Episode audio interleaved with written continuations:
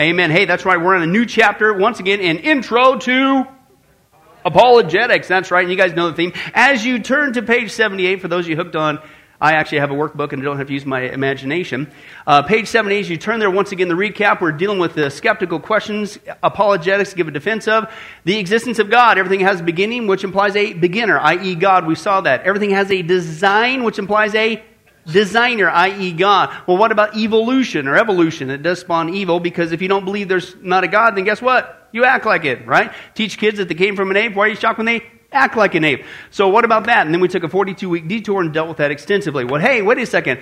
Uh, how about the argument of the existence of God? Where did this moral law come from? Unless a moral law giver gave it to us, created in his image, i.e. another argument for the existence of God. But then what about the Bible? Is that really the word of God? Did this really come from God or was it a book whooped up by man? No, it came from God. But what about this one? Everybody hears this one. If God's so loving, what about evil and suffering? How many guys hear that all the time, right?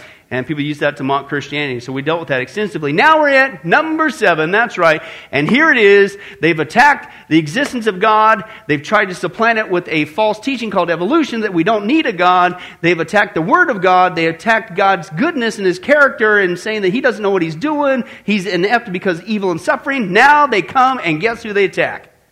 Jesus. And so that's the question we're going to deal with in the next couple of days. Is Jesus not just real, but is he specifically really the Son of God? Okay, now before we get into that aspect, why is that an important thing to know that Jesus is not just the Messiah, but specifically this Christianese phrase, dare I say, that Jesus is the Son of God? Why is that important? Well, I think it's important when you couple it with the other phrase that Jesus says about himself. He's not just the Son of God, as we've seen before in our Discipleship 102 studies dealing with the deity and humanity of Jesus Christ. He's also the Son of man, okay? And you need both to fully understand who Jesus is and the importance of why he's not just the Son of Man, he's the Son of God. Why he's not just the Son of God, he's the Son of Man. As we saw before, by way of recap, why this is an important issue, that people understand that Jesus is not just a good moral teacher. And that's what our world says, right? They delegate him to that. And he didn't, no, no, no. As we saw before, he's either Lord okay? Or he's a liar or a lunatic, and I'm sorry, he's not a liar and a lunatic. He is Lord God. He's the Son of God. Well, as we saw before, Jesus needed to be fully man because only man can die, right? And somebody needs to die and take our punishment in our place, okay? And pay the price on the cross for our sins. But he's also fully God. Why? Because we need somebody outside the scope of man, because anybody who comes from the lineage of man is born with sin. And that means if Jesus uh, was not God, and that's why we hold to the virgin birth, that ties into here. Uh, if he wasn't of a virgin birth, then he would have inherited the sin nature, which means he would have sinned, which means if he did make it to the cross, uh, he would not have been the perfect sacrifice. Okay, so he has to be at the same time fully God, fully man. He's not just the Son of Man, he's the Son of God. You have to hold on to that. That's a core Christian truth to understand that. Okay, so now that's a Christianese phrase, that's a Christian truth. We understand the importance of it. How do we know it's real? How do we know that Jesus really is? Because a lot of people say, oh, yeah, he was a great guy. They focus on his humanity. He was a great teacher. They'll give us that one, so to speak. But when you're talking Son of God, that means Jesus is God in the flesh. This is God in the flesh walking around the earth. Whoa. And that's usually what they balk at. So we're going to take a look at that evidence. Chapter 9, let's go. If God came down to earth in the form of a human, what would we expect this person to be like? Well, that's what we're going to see in the next couple of chapters. Uh, did Jesus have the qualities and characteristics we would expect if he really were the Son of God? So let's put it to the test, right? Not just take somebody's word for it. Let's put it to the test. How do we know for sure that Jesus was not just man, but he was in fact God? Right? Let's take a look at that. Number one, if God became a human, we would expect that person to be, what's the phrase there? Without sin. Now, how does the Bible, what term does the Bible use when it's talking about without sin? It rhymes with holiness. Holiness. That's right, Bobby. You get the first piece of gum tonight, you're on the ball. Look at that. And he needs it. He's honest tonight. Do you just blow it off? You got the five second rule. We all know that's true. Right? all right. But anyway, uh, holiness, right, means without sin. That's what, oh, you know, right? Turn your Bibles to Revelation chapter 4. Now, this is a core attribute of God, right? You cannot understand wrath. You can't understand the punishment of sin. You cannot understand the gravity of hell unless you understand the holiness of God. Right? As we're going to see, of all attributes in the scripture that is emphasized in such manner, it is the holiness of God. Okay? Revelation chapter 4. If you find the dictionary, what do you do, Tom? Hang a left. That's right. Hanging left is I'm still hanging left. I'm in the tables of weights and measures. I gotta take a big left. Uh, whew, where am I at? Uh, Revelation chapter four. Let's take a look at uh, starting at uh, verse uh, eight. Okay, let's take a look. Each of the four living creatures had six wings and covered his eyes all around, even under his wings, day and night. They never stopped saying, "Just, just, just." No, no, no. Love, love, love. Is God just? Yes. Is He just? Yeah. But for some reason, this one, three times. That's for emphasis. Holy, holy, holy is the Lord God Almighty who was and is and is to come. Now, whenever the living creatures give glory and honor and thanks to him who sits on the throne, who lives forever and ever, the 24 elders fall down before him who sits on the throne and worship him who lives forever and ever. They lay their crowns before the throne and says, You are worthy, our Lord and God, to receive glory and honor and power. Why? Because you created all things. And by your will they were created and have their being, right? So the scripture says that God is so holy and his holiness is so impacting that all of heaven, okay, is, you know, basically to use the phrase, sucking carpet before God. They are prostrate, whole, whoa, it's intense, okay? He is holy. Now the problem is, I think in the American church, we are way too familiar uh, uh with this term. In other words, we've, we've kind of denigrated it, right? We use it in a, dare I say, unholy manner right? For instance, we'll say phrases like, holy cow, right? Or all those uh, uh, uh, movies out now with the, the Avengers of Holy Smokes Batman, or Holy Macaroni, or Holy this, you know, Holy, Holy. We use it so flippantly. And I think that's the problem. And what it does we don't understand what in the world just came out of your mouth. Now, as we've seen before in the New Testament, the New Testament, the word holy uh, comes from the Greek word hagios. Okay, that's where bacon comes from. No, wrong kind of. Hey, hey, yeah, yeah, but bacon is very good dare I say, and I digress. Let's move on. Hagios, okay, and that means holy, but listen, it means something sacred. Listen, this is God. This is his core character. This is the character, unlike any other character mentioned of God, that is repeated three times. In other words, if you got to get one character right about God, you better get this one. He is holy, which means God is sacred, Listen, he is something that is pure from every fault, something immaculately clean. It speaks about God's absolute perfection. There is no darkness, there is no shadow, there is no sin. God never, ever, ever does anything wrong, nor can he do anything wrong. Because he is holy. That's pretty intense. I like one guy, he used this analogy. He said, listen to this, but, here's the standard. He said, imagine a guy who could hit a hole in one on a par five, not par three, par five, who could hit a, a hole in one on a par five, not just once in his life, but every single time he ever tried.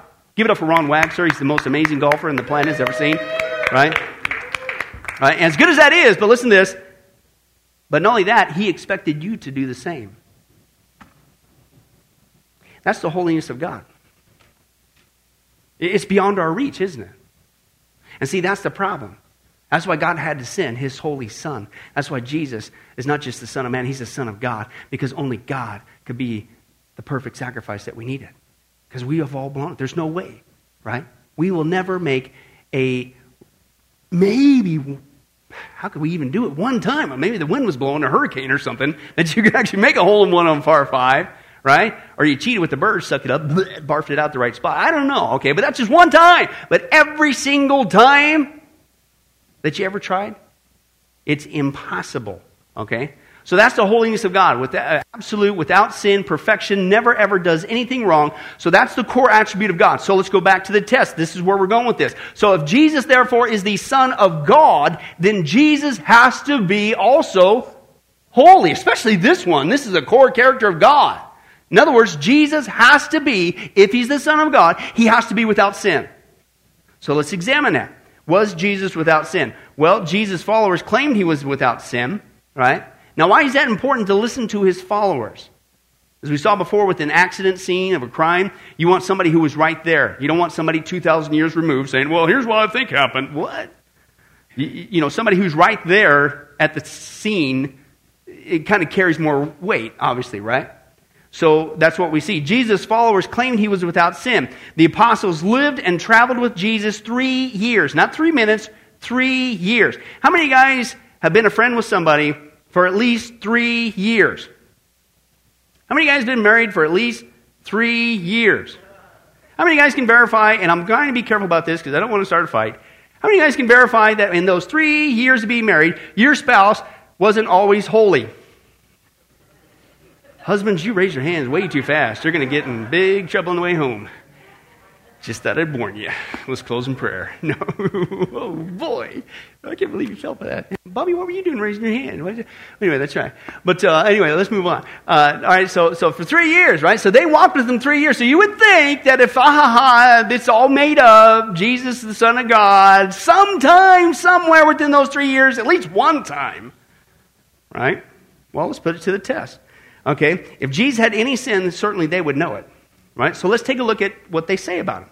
Well, Peter, one of the apostles, said this He, Jesus, committed no sin, and no deceit was found in his mouth. He also said, For Christ died for our sins once for all, the righteous for the unrighteous to bring you to God. John, another apostle, claimed this My dear children, I write this to you that you will not sin. But if anyone does sin, we have one who speaks to the Father in our defense, Jesus Christ, the righteous one. And he also says this, you know that he appeared Jesus so that he might take away our sins and in him is no sin.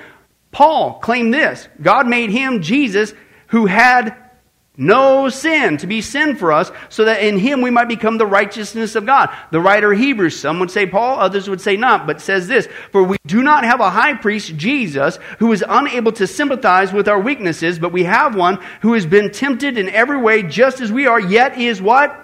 without sin. And again, he says, such a high priest meets our needs. I love this. In case you don't get it, one who is what? Jesus is holy. I don't know what that means. It's a Christian. Well, keep reading. He's blameless. He's pure. He is set apart from us sinners, exalted above the heavens. So the people who walk with him for three years, we can, I'm not going to ask you to name it. You're already in trouble, guys what those sins were and how many happened just today of your spouse, they couldn't do, there was nothing. There was nothing they could pin on right? All right? But I like what this guy says, and this is a good logical course. He says, well, oh, wait a second, next page. Of course his friends would say that, right? Because as my secular philosophy teacher in secular college used to say, well, these guys, you know, they just made up the resurrection of Jesus. You know, he died. You know, it was unfortunate. They had this good new religion thing going on. They're going to cash in on it. And he up and died on them, so they just kind of made it up. So, so of course his friends are going to say that, yeah, he was without sin and cover. For... All right, well, let's flip it around. What did Jesus' enemies, is your blank there? What did Jesus' enemies say about him, right? Because if you think anybody would be gut honest, it'd be them, right? Logically? Absolutely, right? Jesus' enemies claimed, is your next blank, he was without sin. Well, that's interesting. Judas Iscariot. Judas was a, a friend, an apostle, a travel companion of Jesus for three years. Then Judas became an enemy. If Jesus was a sinner, Judas would have known about it and would have told everyone, right? Especially when his dirty deed got known, right? You would think at that point he'd do something like what we want to do. We try to blame it on somebody else. Well, hey, I wouldn't have done this, but look, oh, you think what I did was bad? Selling Jesus for 30 pieces of silver? You should have seen what he did. He did this, and I was there for three years, and logically, wouldn't you think? What do we get from him? He, Judas said this I have sinned, he said, for I have betrayed innocent blood. There's your blank there. Even G- Judas admitted. Jesus was without sin. The Jewish leaders, the chief priests, and the whole Sanhedrin were looking for false evidence against Jesus so they could put him to death. But they did not find any, nothing, uh, though many false witnesses came forward. Right? You guys ever see uh, that ever happen? You know, people try to set you up, and God says, mm-hmm, watch this one. One of my favorite examples in the scriptures of that is with Haman. Remember that guy who tried to annihilate the Jewish people? And built all these gallows and right? And who got hung on his own gallows? Haman, right? Once again, that's the name Yanny Boo Boo in Jesus' name. Pilate. And King Herod said this Pilate called together the chief priests, the rulers, and the people, said to them, You brought me this man as one who was inciting the people to rebellion. So that was the charge against him. He said, I've examined him in your presence and have found what? No basis for your charges against him. And not just him, neither has Herod, for he sent him back to us. As you can see, he has done nothing deserving death. Right? Continue on. The Roman soldier, the centurion, seeing what happened, praised God and said, Surely this was a righteous man, as your blank there. A righteous man. Pilate's wife. While Pilate was sitting on the judge's seat, his wife sent him this message Don't do, have anything to do with that innocent man. Okay? The thief on the cross. But this man has done nothing wrong. Okay? Again, this is his enemies, right? And, and, and, and you'd think that they would start throwing out some blame or something or pointing fingers and like what we gonna do. But they freely admitted, no, no, not this guy. Not Jesus. And that's why Jesus himself said this. when he stood before his enemies, name it. Can you prove, any of you, prove me guilty of sin? Bring it on. Why could he say that? And why did they say nothing in response? Because he didn't have any sin. Why is that important? Because if Jesus really is not just the Son of Man, fully man, but if he's fully God, if he's the Son of God, then he has to be the same attribute. He has to be. He can't make one mistake. Hey, praise God, he didn't. Jesus is holy. He is just like God. He is the Son of God.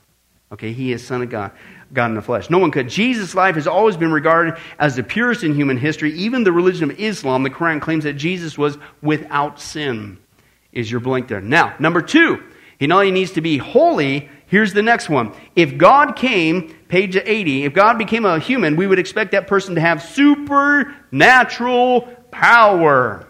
Okay? Supernatural power. Now, what does it mean when it says supernatural? That means it's not natural, okay? It's above and beyond, okay? It's not a bunch of chicanery that you might see people today. And people, unfortunately, get caught up today and snooker people say, I got a word from the Lord, and there's a lady over here in the seat over here, and she has an address. Well, yeah, you're cheating because you got caught, Mr. Popoff, and you had a little microphone in your ear, and yeah. And can you believe it? He's back on TV again. It's like waited a whole other generation and started the same snookery going again. Can you believe that? Guys get caught all the time. You know, people, it's, super, it's not supernatural. But if he's real, if Jesus is the Son of God, then he has to have supernatural power just like God. Now, that's what we saw uh, before in Romans chapter 1. Turn there real quick. Romans chapter 1. And you take a look at the power of God. Okay, and let's compare it to what Jesus uh, was able uh, to accomplish. Okay, as we see recorded for us. But Romans chapter 1, and this is the importance of just taking a look. Uh, you know, what? you and I might say, well, I wasn't there, I didn't see it. Okay, but let's take a look at uh, Romans chapter 1 and see, well, how can we know just how powerful God is? So we can compare this to Jesus to see if he's the Son of God. Romans chapter 1, all right, and uh, let's take a look here at verse uh, 20. It says this For since the creation of the world, God's invisible qualities. How many guys have seen God? Literally seen God? Praise God, you didn't raise your hand. We'd have to lay hands on you. Right? Okay. No, right? Right now, he's invisible to us, but nonetheless real. Well, if I can't see it, it doesn't mean it's not real. How many guys heard that one? How many guys see the television waves right now flying through this sanctuary? How many guys are saying, I wish I had a TV, Pastor Billy. I'm about to fall asleep. No, don't you dare say that. I'm having a good time up here. Right? Right? Or how many guys see the radio waves right now flying through this? way? Well, I can't see it, so TV and radio's make believe. You guys are brainwashed goobers. There's no such thing as TV and radio. How many guys see the uh, heat when you turn on the heat? How many guys see, you know, when you turn on the microwave, you see the microwaves? Well, you do if you throw in aluminum foil. Trust me, believe me. No. Don't tell Brandy. She's out of town. No. anyway, I digress. Right? Well, okay. Okay, but that's what he says. So how are you going to know God? If God's invisible, how are we going to know who he is, let alone he's real, let alone how powerful he is? Well, that's what we see here in this passage, right? He says here, verse uh, 20, he says, For since the creation of the world, God's invisible qualities, his eternal what? Power and divine nature have been clearly seen, being understood from what? What has been made so that men are without excuse. So you want to know that God's real and you want to know how powerful God is? All you got to do is look at what He's made. I don't have time to get into that. We dealt with 10 weeks on intelligent design, right? But let me just give you a couple little teasers, okay? The DNA molecule is so complex, just the DNA molecule, that if all the code was typed out from just the DNA molecule, it would be enough pages to fill the Grand Canyon 40 times. That's pretty complex.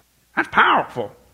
The atom is so small that it would take the whole population of the planet 180 million years to count just the amount of atoms in a single cup of water, counting one per second. How many guys don't want to do that? I don't either. The cell, even the simplest cells, are bristling with high tech machinery Okay? Uh, no such system could arise by blind chance. The most advanced, automated, modern factory with its computers and robots all coordinated on a precisely timed schedule is less complex than the single workings of an inner cell. The most supposed simplest cell, the paramecium, is more complex than the space shuttle. Whoa, that's pretty intense. The brain. The brain is the most complex mechanism in the world. The average brain weighs about three pounds, contains 12 billion cells, each which are connected to 10,000 other brain cells, making 120 trillion connections. Scientists tell us the average person uses less than 10% of his brain's capability, and if that's true, then most people die with 10 to 11 billion brain cells still unused. Now, I won't go there for obvious reasons because we're getting along really nice. Except for you guys who made the wisecrack earlier. Hey, I know. We'll move on. Uh, the material world. No two snowflakes are alike. But did you also know that no two blades of grass are alike and are no two grains of sand? That's pretty wild. The animal world. I don't have time to get into that, and then we'll finish up. Uh, the common flea. How many guys like fleas? How many guys flee when the fleas come? Right? Please listen to this. Is capable of jumping 100 times as high as its own head. Now, see, we don't get that because we're a little bit taller than a flea. But let's do. Were champion Olympic jumpers to do as well as a flea, proportionately, they would have to jump clear over the Washington Monument in one bound with 80 feet to spare. Now, how many guys would like to do that? How many guys realize that as soon as you made it up there 80 feet high, that's the last time you do do that? Because gravity kicks in and you're, wish you were a flea, right? And that's, it's amazing. God is awesome. It's powerful. Now, saw before, how many guys realize that the universe is kind of big? Really super big, right? Massively big, okay? Uh, if you could travel at the speed of light, it would take you eight and a half minutes just to reach the sun at the speed of light, which is 93 million miles away. And if you wanted to reach our nearest star, okay, it would take you four and a half years traveling at the speed of light. But if you want to make it across our galaxy, the Milky Way, it would take you 100,000 light years traveling at the speed of light. That's just our galaxy. And the universe is full of galaxies. So much so that we can't even name them. And God says, their scripture says, that God spoke everything into existence just like that that's huge. That's massive. That's powerful. How many guys would say, whoever does that, that's some serious power? I like what one guy said. He says, now we're not able to travel at the speed of light. He says, and part of it is because as you travel at the speed of light, mass increases in outward progression into infinity. It, just gets like that. And I, he said, and he says, and that's why you should never let anybody ever say um, that you're, you're fat. He says, you just need to tell them you're traveling too fast. Got a busy schedule. Moving on. But anyway, that's right. In fact, one last thing, and we'll move on to show you the power of God. We talked about this before. This is Ephesians chapter 1, verse 4. And it talks about how God laid the foundations of the earth. Now, what's going on there in the Greek, it, the picture that's, I'll never forget Dr. Couch saying this in, in, in the Greek there. It literally is just, God didn't just do all that. The, the, the, it's just like he went, huh. he flung it down. No big deal. Next. That's what the scripture says. God is powerful. It's too big, our problems are too big for him. That's a good word. But here's the point in bringing that aspect of God up God is powerful. So again, if Jesus truly is the Son of God, if he's God, if he's fully God, then he not only has to be holy without sin, he has to be powerful, supernatural powerful. Well, what do you think is going on with the miracles? Why do you think the scripture repeatedly says and talks about so many miracles? What do you think he's demonstrating? Hello? I am not just the Son of Man, I am the Son of God. This is God in the flesh, because only God has the power to do this. We can't do this. And that's what we see here. His mother was a virgin when he was born. He changed water into wine. He healed a Roman official's son. He healed a man had an evil spirit. He healed Peter's mother in law. Let's move on. Uh, he caused many fish to be caught. He healed a man with leprosy. He healed a man who was paralyzed. A man who had a disabled hand. He healed him. He healed a Roman officer's servant. He brought a, a, dead man back to life. He calmed the stormy sea. He healed a man with many demons. He healed a woman with internal bleeding. He gave life to a girl who was dead. He healed two blind men. He healed a man who could not talk. He healed a man who was disabled. He fed 5,000 uh, people. Uh, times that by at least three, because typically they just named the men. They didn't name the uh, women and children who were most likely there. So you got way more than that. He walked on the sea. He healed a girl with an evil spirit. He healed a deaf man. He fed another 4,000, again, times it by at least three. He uh, fed them. He healed a blind man at Bethsaida. He healed a man who had been born blind. He healed a boy with an evil spirit. He uh, caught a fish with a coin in his mouth, told Peter where to go to pay his taxes. How many guys would love to do that? Wouldn't that be awesome? Yep. It's April 15th. Where are you going? I'm going fishing, Ron. Got to pay taxes. Wouldn't that be awesome? That's, he healed a blind man with an evil spirit. He healed a woman with 18 year illness. He healed a man with a bad disease. He healed 10 men with leprosy. He raised Lazarus from the dead. He healed a blind man near Jericho. He healed another blind man. He caused a fig tree to dry up. He healed a, a, a cut ear. That's awesome. Have you read that account? That's amazing. Do you understand what's going on in that text? When they come to get Jesus and Peter takes out his sword and he chops off the guy's servant's ear, he chopped the ear off. And in real time, well, it's probably going, you know, whatever that noise makes, right? It's really, Jesus bends down, picks up the ear, pops it on, and it's working like a charm. What? How many guys would be sitting there just trying to go, you're freaking out, trying to pass out from the blood? Can get a stitch in there? Think of the power of just that one. And it's working again. How many guys realize if that were you, you'd probably be so nervous to be upside down? Right? Or sticking out at a 45 degree angle and they make fun. Rose is like, thanks, Jesus. Did it right? Wow, amazing. Uh, healed a cut ear. He uh, was resurrected from the dead and he caught again uh, a bunch of fish to be caught again. Okay. I like what one guy said. He said, Now think about this in our skeptical world today. If Jesus did these miracles today, do you realize how many people he would be in trouble with? Watch this.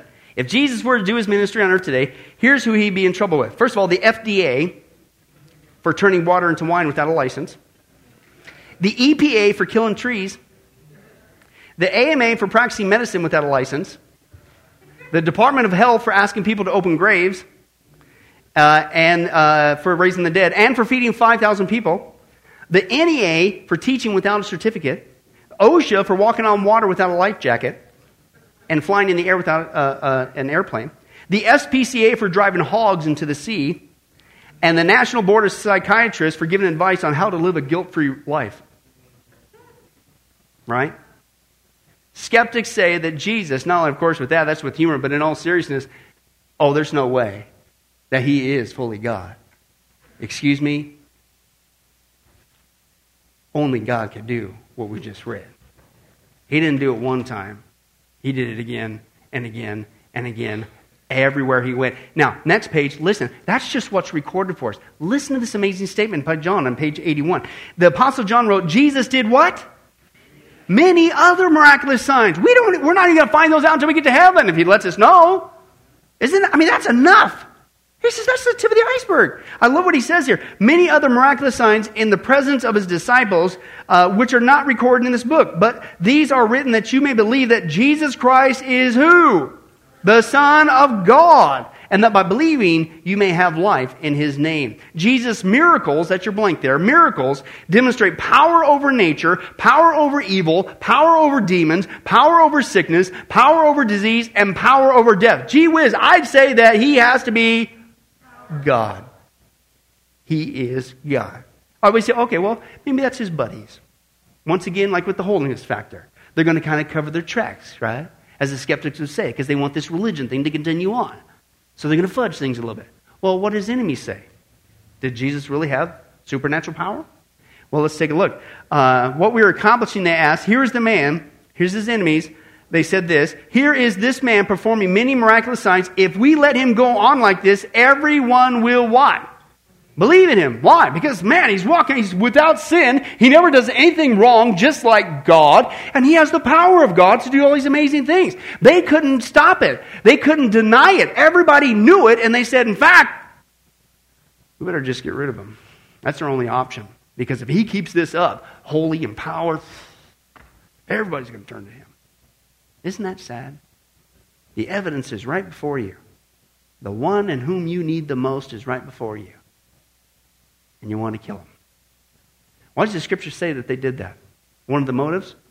They didn't want to give up their positions of, of power and authority. Realizing that you just, if you don't have Jesus, you don't have nothing. You lost everything and what you could have. But that's just one. Even early Jewish, Roman, Islamic writers wrote about Jesus' ability to do miracles. So this is outside the Bible. Everybody, and this is early on, right? Okay, so what do they say? Rabbi Eliezer uh, ben Hairnes wrote about Jesus, quote, magic arts. Okay, magic arts, okay? Uh, meaning that, of course, it's supernatural, right? Now, that kind of brings up a whole other thing we don't have time to get into. We've talked about this before. But it kind of leans into the issue of the blasphemy of the Holy Spirit. How many guys heard that one? Okay, Christian, whatever you do, don't commit the blasphemy of the Holy Spirit. Because if you commit the blasphemy of the Holy Spirit, it cannot be forgiven. You're doomed. You lost your salvation. Matthew chapter 12, read the context. What is the blasphemy of the Holy Spirit? And can a Christian even commit that even if they wanted to? Which is a straw man argument. The blasphemy of the Holy Spirit, as defined in Matthew chapter 12, is equating the miracles of Jesus not being done by the power of God, but by the power of Satan. So, how many guys right now, as a born again Christian, believe that Jesus did all his miracles by the power of Satan? Yeah, it's called a straw man argument. Give me a break. So, number one, no Christian's ever going to do that. Number two, can a Christian even do that today if they wanted to? No, because Jesus isn't here. He has to be, according to the context, there at his first coming, which is already coming past, and he has to be performing these miracles for you to physically go up to him, physically see it, and then physically say to him, Hey, you're doing this by the power of Satan. You can't do it. Now, granted, maybe it can be repeated. I'll give you maybe in the millennial kingdom when he does come back again, and maybe that. But right now, you can't even do this. How many people say this? Oh, you're blaspheming the Holy Spirit. You're reading it completely out of context.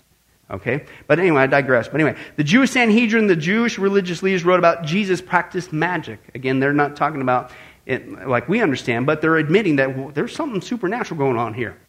Right? And uh, the Roman Emperor Julian, writing against Christianity, wrote this about Jesus. He, quote, healed uh, disabled and blind people and caused demons to leave people.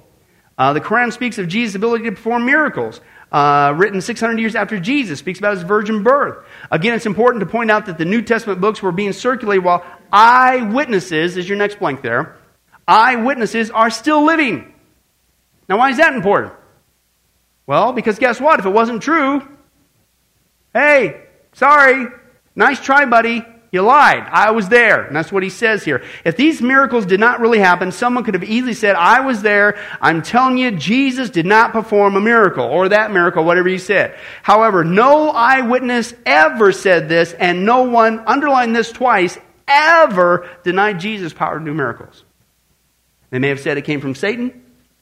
They may have said oh, it was magic arts. But everybody realized that, listen, this guy, whew, you can't, nothing on, you can't pin nothing on this guy i.e., he's holy, friends and enemies alike. And the same thing when it comes to power, another attribute of God. This guy had power. Why? Because Jesus is really the Son of God. Right? Okay? Number three, the top page 82. Okay, if God became a human, we would expect this person to have a great influence, with your next blank there, great influence on history. Why? I don't know about you, but I'm thinking that if God shows up in the room, it's a little bit more important uh, with all due respect, than your employer or your best friend, with all due respect.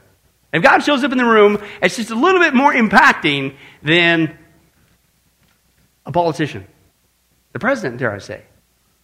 Right? If God showed up in the room, it's a whole lot better than some movie star or even the Pope. Yeah. Listen, God shows up. It's a life changing event. How many guys can testify to that? When God showed up that day, you got saved, you've never been the same. Right? So that's the point. This is God. When you encounter God, it is a life changing encounter. So that's the point. Let's put it to the test, right? If Jesus really is the Son of God, then he can not only has to be he has to be holy like God and powerful like God, he's got to be able to change lives. Got to be a major life changing impact right? That no man can do, only God can do. And that's what we see. Jesus has been the most influential, famous, important uh, person in history for almost 20 centuries now. 2,000 years later, after his life on earth, he is the center of the largest religion in the world. Okay? I just don't really like that word. It's a relationship, but whatever. Uh, the church that he founded has become the largest institution in the history of the world. Today, approximately 2 billion people uh, call themselves his followers. He's looked upon as a prophet or an enlightened one in nearly every major world religion, right? Granted, they may not understand who he really is as in other religions and may have a false view of him or a not full view of him, like again, like he's a good moral teacher, but even they admit that, wow, Jesus radically changed the planet when he showed up. Now, listen, you got to put it in context. He showed up, and it didn't take very long he wasn't here very long, but it was a lasting and still to this day lasting impact. How long did it take for you to get saved? Lasting impact. Listen to what this guy says. I love this quote. He says, uh, Jesus, born in an obscure village, he was the child of a peasant woman. Growing up in another out of the way and uh, disdained village, he worked in a carpenter shop until he was about 30. Then for three years, he was a preacher who both talked and listened. He helped people whenever he could. He, he never wrote a book. He never held an office. He never went to college. He never had a family of his own or owned a home. Uh, he never traveled over 200 miles from the place where he was born. He never did any of these things that usually accompany greatness uh, and had no credentials but himself. Uh, while he was still a young man, the tide of public opinion turned against him. His friends ran away. He was turned over to his enemies. He went through a mockery of a trial, after which he was executed along two thieves. While he was dying, his executioners gambled for the only piece piece of property he owned. Only because of a generous friend offering his own cemetery plot was there a place for him to be buried. But 2,000 years have now come and gone, and today he is the central figure of the human race, the leader of the column of spiritual progress, the ultimate example of love. It is no exaggeration to say that all the armies that have ever marched, all the navies that have ever sailed, all the kings that have ever reigned, all the congresses that have ever convened put together have not affected the life of man upon this earth earth as that one solitary life, i.e., Jesus. Why? Because he's God.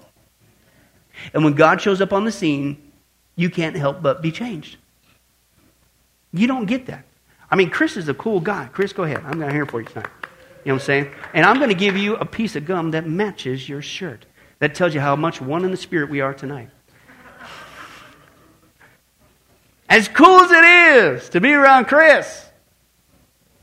Sorry, Chris. It's not the same as God. Right? Now, sir, I don't laugh too much. You're supposed to be there for him and support him and help him. Say, oh, honey, you're still cool. You're, I'm here, boy. You're right. Anyway, whatever. Uh, hey, you tapped him on the shoulder. All right, you get a piece of gum. I'm running out of gum. right? God has a major impact because it's God.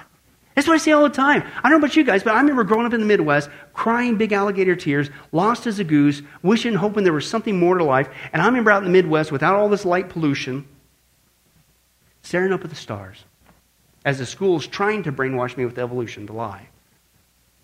Crying, just wondering, hoping that there was more to life. Was there a God? There has to be somebody. And then I remember getting saved that day 22 years ago, all by myself in the bedroom, and crying out in bare bones faith God, if you're real, and if you really want this life, you can have it. And I knew specifically that wasn't enough to call upon the name of Jesus Christ and ask Him to forgive me specifically my sins, to come in this life, bang!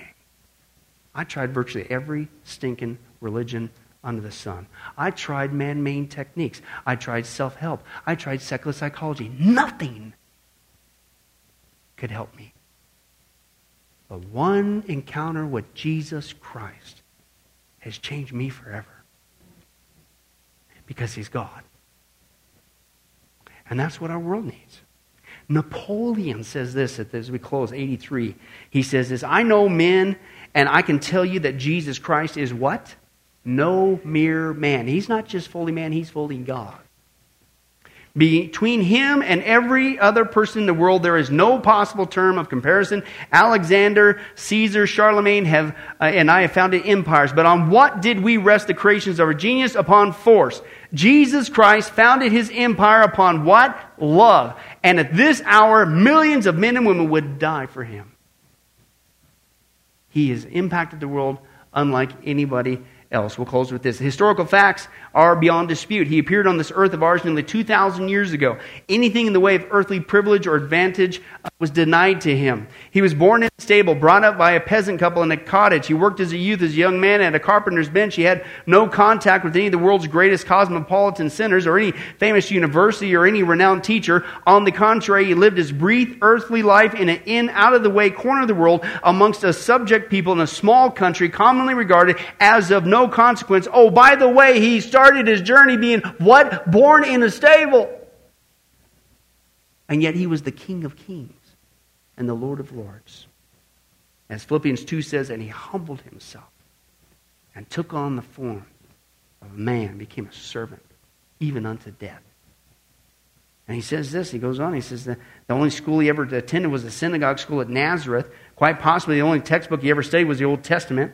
He was without wealth or status, yet, in spite of all these disadvantages and limitations, by virtue of the Spirit that was in him, he uttered a wisdom which transcends in worth that of any world renowned philosopher, and indeed of all philosophers combined. His message has proved itself fitted to the deepest needs of all humans, irrespective of all considerations of time, place, or nationality. His witness was so sublime, in other words, mind blowing and powerful, that it has been the light of the world ever since. In view of the impact of his life upon the life of the world and the profound and far reaching, lasting effects which he has produced, there are few who would deny for a moment. Listen, he, Jesus Christ, is, quote, the greatest being who has ever trod our earth. Nobody on this planet has affected this planet, still continues to affect this planet, than Jesus Christ, because that was the Son of God on the earth. The one and only Son of God on this earth. And in a very short amount of time has radically changed things forever. And one day, he's coming back. He's coming back to get us. And at the end of the seven year tribulation, we come back with him. He sets up his millennial kingdom. We get to rule and reign with him. He will have headquarters in Jerusalem, bring peace to the planet, and we will be with Jesus in an amazing planet unlike this one. Isn't that awesome? Jesus is the Son of God. Not just because it's a Christianese phrase, and I had to sign off on that in Tom's class, or he wasn't going to make me a member. It's so high pressure, Tom. What are you doing? Right? No. It's because certainly the Bible says so, which we've already demonstrated did come from God, so you might want to pay attention to it. But even logic and reason tells us so. Everybody who ever encountered Jesus he is holy. He is supernaturally powerful. And I've never been the same since. That's just the tip of it. Lord willing, next time we're going to get into part two, even more reasons why we can know for sure Jesus really is the Son of God. Amen? Well, hi, this is Billy Crone of Get Life Ministries, and I hope you were blessed with this study. But in closing, let me ask you one final question. If you were to die today, are you sure that you go to heaven and not hell? Before you answer that, let me share a couple things that the Bible says. Did you know that the Bible says that God is holy and that we are not? And the wages of our sin or unholiness is death? In other words, we deserve to die and go straight to hell and be separated from God for all eternity. This is the great cosmic dilemma. God, who is holy and we are not, how can we have a relationship with Him? The two will never mix. Now, to make matters worse, we don't even want to admit this, even though God already knows He's God. And so God, out of love, gave us something called the Ten Commandments. The Ten Commandments were not something to just memorize or stick on your wall to give the appearance of being a religious person. The Ten Commandments were God's divine x ray, if you will, into our heart and soul to reveal this truth that we need to admit. And that is this that God is holy and that we are not. We are disqualified for heaven. So let's take a look at that divine x ray that God's trying to get us to realize.